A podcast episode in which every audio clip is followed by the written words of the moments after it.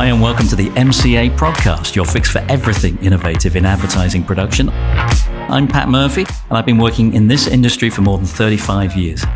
I've seen a lot of changes, but know that there are many more around the corner. Each week on our podcast, you'll get to hear from one of the movers and shakers who are shaping the world of production for the future. And we'll dive into some of the key challenges facing our sector today and how we're best placed to overcome them. Today, you're going to meet Sergio Lopez Ferrero. Sergio is someone I've known and admired for a very long time. He's the global head of production at the Publicis Groupe, and he's an expert in managing production across the world, working with well known brands such as Coca Cola, MasterCard, and Sony, to name just a few, as well as winning many industry awards in his career. In today's podcast, Sergio will be discussing the way production is changing and adapting to the changing needs of the modern marketing environment. Welcome, Sergio, to our podcast. Thank you. Thank you, Pat. Now, I was reading with interest the piece that you wrote for The Drum back in February of this year. Uh, you were talking about no longer being a silver bullet and that production is not about delivering campaigns, but delivering engagement. Uh, where do you see this being most evident in the industry? And, and, do you have a good example to bring this to life for us? I mean, I think it's as, as usual, we start seeing that in passion brands, right? Like brands that people start connecting with. It's just because of social media, the way people are engaging with with content is not a three month stint anymore. They they're very much connected in the long term and and they build a relationship with a brand or with a creative that is being done. You're asking in car advertising how it's not just about a television commercial that is totally separate from the experience in the in the dealership or totally different in the in the website. Fashion brands is another one with clients like L'Oreal that we work with you can tell how there's an entire experience that they want to, to engage with when they buy specific makeup or specific um, color nail polish. Is is not just about the last commercial. It's about like they want to belong to that experience where they see where with influencers on, on social media where they see in store. But if you look at television media spend for the first time in history, it's gone below 20%, which means that there's another 80% that people are connecting with. And that's why I think that it's not just about a campaign with the television, some print, and some radio that just lasts for for two three months, and then we throw it away and we start all over again. It, it requires another like longer engagement, not just on production but also on strategy and, and creative. Do you think it's nowadays having to provide some value to the consumer more than ever before? Creating content and entertainment is that a really important thing for, for clients to bear in mind these days? Is very dimensional. It's about providing entertainment. It's about providing education. You see it on some brands mm-hmm. like uh, DIY brands, right? Like brands like Lowe's or Home Depot that um, that people are, are almost demanding that they do and that then teach them how to use their products and, and educate them. And then there is another dimension which is social responsibility. If you if you remember, I think it was there's such a disenchantment with people with the political class these days and some level of, of skepticism that they put a lot of pressure on brands to actually make the world a better place. It's, it's, there was a there was a statistic that seventy percent of people um, think that brands are responsible for making for improving the situation in the world with uh, diversity, inclusion, and also with environment.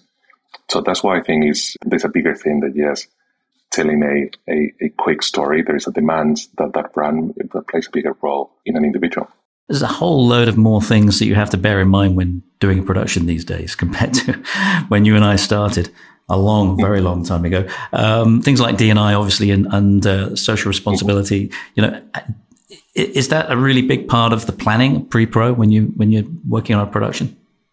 It is now. I mean, it is now because remember that our agencies are made out of people, and these people we we mm. do care about these things, and, and we and we have increasingly people that came from what we call underrepresented demographics, which is a really good, it's a really good thing in a, in a, in a business that is all about new and different, bringing different voices and different perspective actually leads to better creative.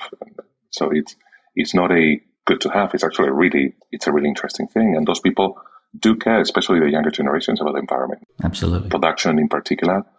Production in particular, I think like AdGreen's numbers were saying that it's 25% of the CO2 emissions in advertising. So people are, are starting to question how many people are sending to shoots and, and what are we doing with those huge sets that we build? What do we do with them when we when we disregard them? So there's a lot more planning on that.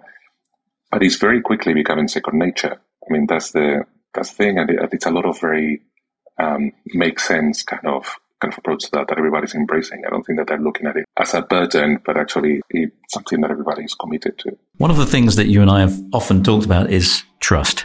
Uh, and trust is a key thing, I believe, in delivering effective work. And we still hear clients complain that for many, that the answer to every problem is a 30 second TV ad. This can't be the start point anymore and certainly doesn't help the complex challenges around producing and delivering a whole range of assets these days. How do agencies regain that trust if there seems a resistance to change? I think that before we talk about trust, we talk about we need to talk about like trust comes from be able to confidently deliver on things. The challenge has been in the last few, like I would say in the last 10, 15 years, technology has moved faster than we could adapt to that. When you look at from digital to social to then marketing personalization.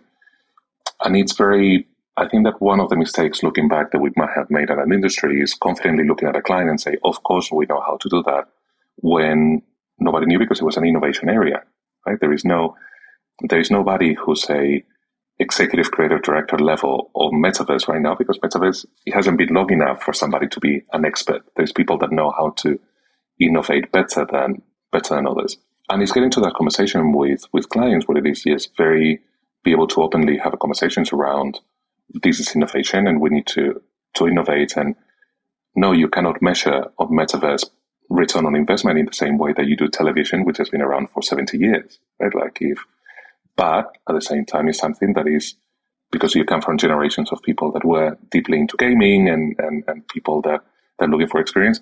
It seems like it's the right thing to do. It's easier for bigger brands because they have money, they have funds to, to play and they, and they understand that it's beneficial for them to be ahead of the curve, dipping their toes into those things but um, but the evolution needs to need, there needs to be a conversation about we don't know where this is going yet. We we can see we can see areas where this is going, but we need to go together if you want to be at the vanguard of of brand innovation and, and brand and brand voice. If you do not want to be at the vanguard, wait three four years until there are true experts in this area, and you know, and we'll be able to to talk to you about like budgets, performance, mm. return, all those all those things. Talking of metaverse, one of the, I think one of the things we should do is hire our kids because uh, my, my my son is so engrossed in, in things like Roblox and, and Minecraft and stuff. He, he knows totally. way more than I do. Absolutely, same thing here. And actually, reverting back to your uh, article, which I love, by the way, uh, in Drum, you, you mentioned about technology particularly things like remote viewing that's happened over the last couple of years. Are you seeing a, a reversion back to where we were before? I, I, think I'm seeing some clients and agencies traveling as they used to. Are you seeing that uh, in, on your side? I don't. There was somebody that had said, I'm nostalgic about the past, but I certainly don't want to go back to it. Yes, there are brands that are doing that, and for a range of reasons, right? There is it is true that there is, especially if you look at the pharma world, is uh, there was a true role for clients to be on site because there's a lot of things that need to be approved, right? Like everything that deviates from from an FDA approved script, you need to have lawyers, you need to have a number of people to be able to make to make decisions, and, and having people on site be able to make those decisions might help. There's another clients, especially smaller clients, where they used to see the marketing the, the television shoot as a way to reward the team for, for work and they're, then they're going as, as well. But then there is a majority of large clients where um, they're actually quite happy not having to travel anymore and, and they're benefiting from, I don't know, we open our South Africa hub and we have a, a remote supervision system now where before from the United States going to South Africa, sometimes it was a four day trip, right? Like two days there, two days back. And it required at least like a three day shoot to be able to justify the travel expense. And now they see that they can dial in and benefit from that and they don't have to travel. And, and there's a lot of people that don't don't enjoy traveling and leaving their families and you know they like me. being in those places like like like living in those places for for a long time. So i think there is like different reasons for for different for different people. I can see that the conversation about the time they used to consume having easier access to to those production hubs that are remote, but they're creative and, and, and very competitive on on cost and the impact that it has in the environment of not having to travel 15 people across the world. They are they're very appealing, and I think that we'll see very quickly how how it's getting there. To address the challenges of a changing world, you talked in your article about think big picture uh, and needing to look at brands' overall marketing needs as the door to architect a smart ecosystem, a production ecosystem. What, what do you see as the key marketing needs driving change in production?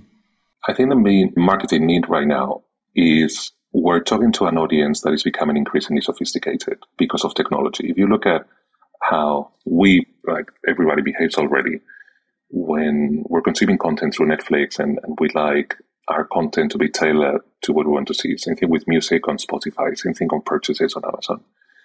Um, as we're shifting from linear television to to more smart television or on-demand television, and we're looking at content on, on pre-roll with, with platforms like YouTube, people demand to have not just better brand targeting or message targeting, like better idea targeting, right? Like when I think that people are very are, are happy to give up data, uh, their data, as long as they get something in return, which is relevancy or something mm. that they like, and that is leading to complexity when you have when you have brands like FMCG brands. If you're talking about Coca Cola, which appeals to you know has very broad audience and a lot of different demographics, the challenge is personalization and personalization. There are wonderful things that we can do now with media with media tools, with DCO, with DCE, with and the challenge with that is be able to feed those fantastic machines with enough content that is relevant. And that's why looking at things on a, on a holistic way, on the asset production, which is the more time and, and money consuming, and be able to do creative that works in place in different levels. So now it's not just about changing the story, but knowing that your 45 plus demographic might be interested in lifestyle and your 20 something demographic in a character brand, but can be interested about features how do you produce those things without doubling your marketing budget? And that's when doing smart things, that's when now we're at a time which is very exciting with virtual sets, with, you know, text to speech, with CGI, with to be able to look at the whole thing and say, how do we achieve this goal to deliver better return on investment to our clients? Mm-hmm. That growth in personalized advertising is obviously, you know, it's come to the fore right now and data driving insights. But historically, data uh, has not been something that's been embraced by creatives. Do you think that's changed? Data adds complexity and it's, and it's very challenging. You can very quickly go down the rabbit hole and find it overwhelming. And, and there is a tension between two sides, which is media is very excited about the level of personalization and measurement. Creative very much still um, wants to have that brand building um, so it's that, that tension between like brand building and performance. And I think that in the middle, what we what we're doing what we have to do is actually make a roadmap to go from one to the other. It's very difficult to go from producing one commercial to producing a million commercials, right? And, and, and before we talk about personalization, maybe we need to talk about audiences, maybe we need to talk about other other things.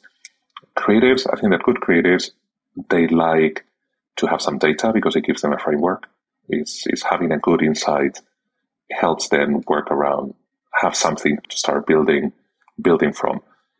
Having said that, uh, I mean that's that's the role of, of roles that we're seeing now, like data translators or, or, or data analysis. I remember like when when we started getting data, um, people were very excited about the data sets, and every month we have a report of 150 pages of data, right, which was just numbers and, and charts. Think that now we're turning that data into few very interesting insights, which is a lot. Of, it's a it's a healthier, more smart way to actually have creatives built on that. We often see that the biggest challenges to change are historic practices and ways of working on the client side, particularly uh, the way scopes of work are defined or how budgets are set. What what advice would you give a client on the changes they may need to make internally to adapt to a new production ecosystem? if you feel that you don't have somebody you can partner with, fire that person and hire a new one. I know that it sounds brutal. I can think of one. you know, but but it's that kind of thing where where I do I do believe that now production strategies is an important thing. And in advertising, we need to think in the way that other other communication industries like publishing or, or, or entertainment look at look at production. And it requires longer conversations and, and, and it requires a more I wouldn't say like trusting, but a more direct, more direct and, and be able to have people solve problems giving them a broader framework on how to solve it. And if they don't feel that they have that that partner, what I see is in the long run that relationship deteriorates and nobody gets what they what they're looking for. So it's it's it's very important for, for people to find a partner or a team that they actually trust and they can and they can have those conversations. Now, I've heard you talk uh, uh, before about capability and the changing skills required in the production community. For instance, we recently put some people inside one of our clients, and you know exactly who that is. What do you think of the different approaches clients might take? Is this different industry by industry, or is it client by client? What do you think of that? Actually, I think that that's the most exciting part of our business right now. It's the fact that when you went, I mean, when you were talking about like my first uh, note about the silver bullet, be able to go in from yes, executing television campaigns to actually be able to to do production strategy and architect solutions for clients, and everybody doing its own different thing. I do think that it goes by industries and it goes by clients, especially clients that have a very strong, very strong culture. And this industry has, I don't understand really why, but it, it's really been enjoyed this polarization of, of terms, right? Like in-house or external. And I think that's having a healthier balance of all those of all those things is, is clients do need to have some capabilities in in-house. Clients do need to have some healthy partner ecosystem, and clients need to have the ability of work externally with people. What what clients do need, which is something that they haven't had to have before, is be able to have a solid operations and technology stack around around production. Right in the same way, it's almost they need to look at advertising production in the same way that they that they look at manufacturing their own products. The range of skills that are required these days to make assets. I mean, where do you find the people who've got the capabilities? I mean, do you train them yourselves? Do you find people who have had traditional backgrounds and, and upskill them? What, how do you do it? The framework is very common to all the to all the platforms, right? Like what we do with an idea is figure out who are who are the best people procuring the cost, and it's constantly looking alignment, right? Like I, I find that production is the is the thing where it's a very creative business that has a framework in the back where you know the more I grew in the business and, and started to talk to business people, I realized that big part of my job was risk management and project management and things like things like that doesn't change. That doesn't change depends on what we what we're doing. You can you know in an integrated workflow, you can very clearly say how on the um, operators or the artist side, there is big difference between television, print, and digital and metaverse. But the important thing, especially for production, is ensuring that we are managing and communicating risk, making sure that there is a, a creative level, and constantly seek alignment of all parties to to keep it within strategy. That's what we do on a PPM meeting. That's what we do on a beta release. That's what we do on all those things. Where do we find people? I think that people are coming from industries. Nobody, nobody ever got a job, or nobody ever went to university thinking I want to be an advertising producer, right, Pat? Is I, it's so I true. still need to meet I still need to meet the junior producer that says, Yes, I went to university thinking I do want to be an advertising producer. We all fell into into this. I do believe now there is really entertainment, really interesting people in in the music business, just because how record labels are changing and now artists are creating creative teams around them. It's almost like every artist has his own mini creative agency and they're very much native on on an omni-channel kind of world. I do believe that there are really interesting people in gaming. There's very interesting people in, in publishing. There's all these all these other industries that are feeding us with with people that that bring different skills and, and different points of views on that.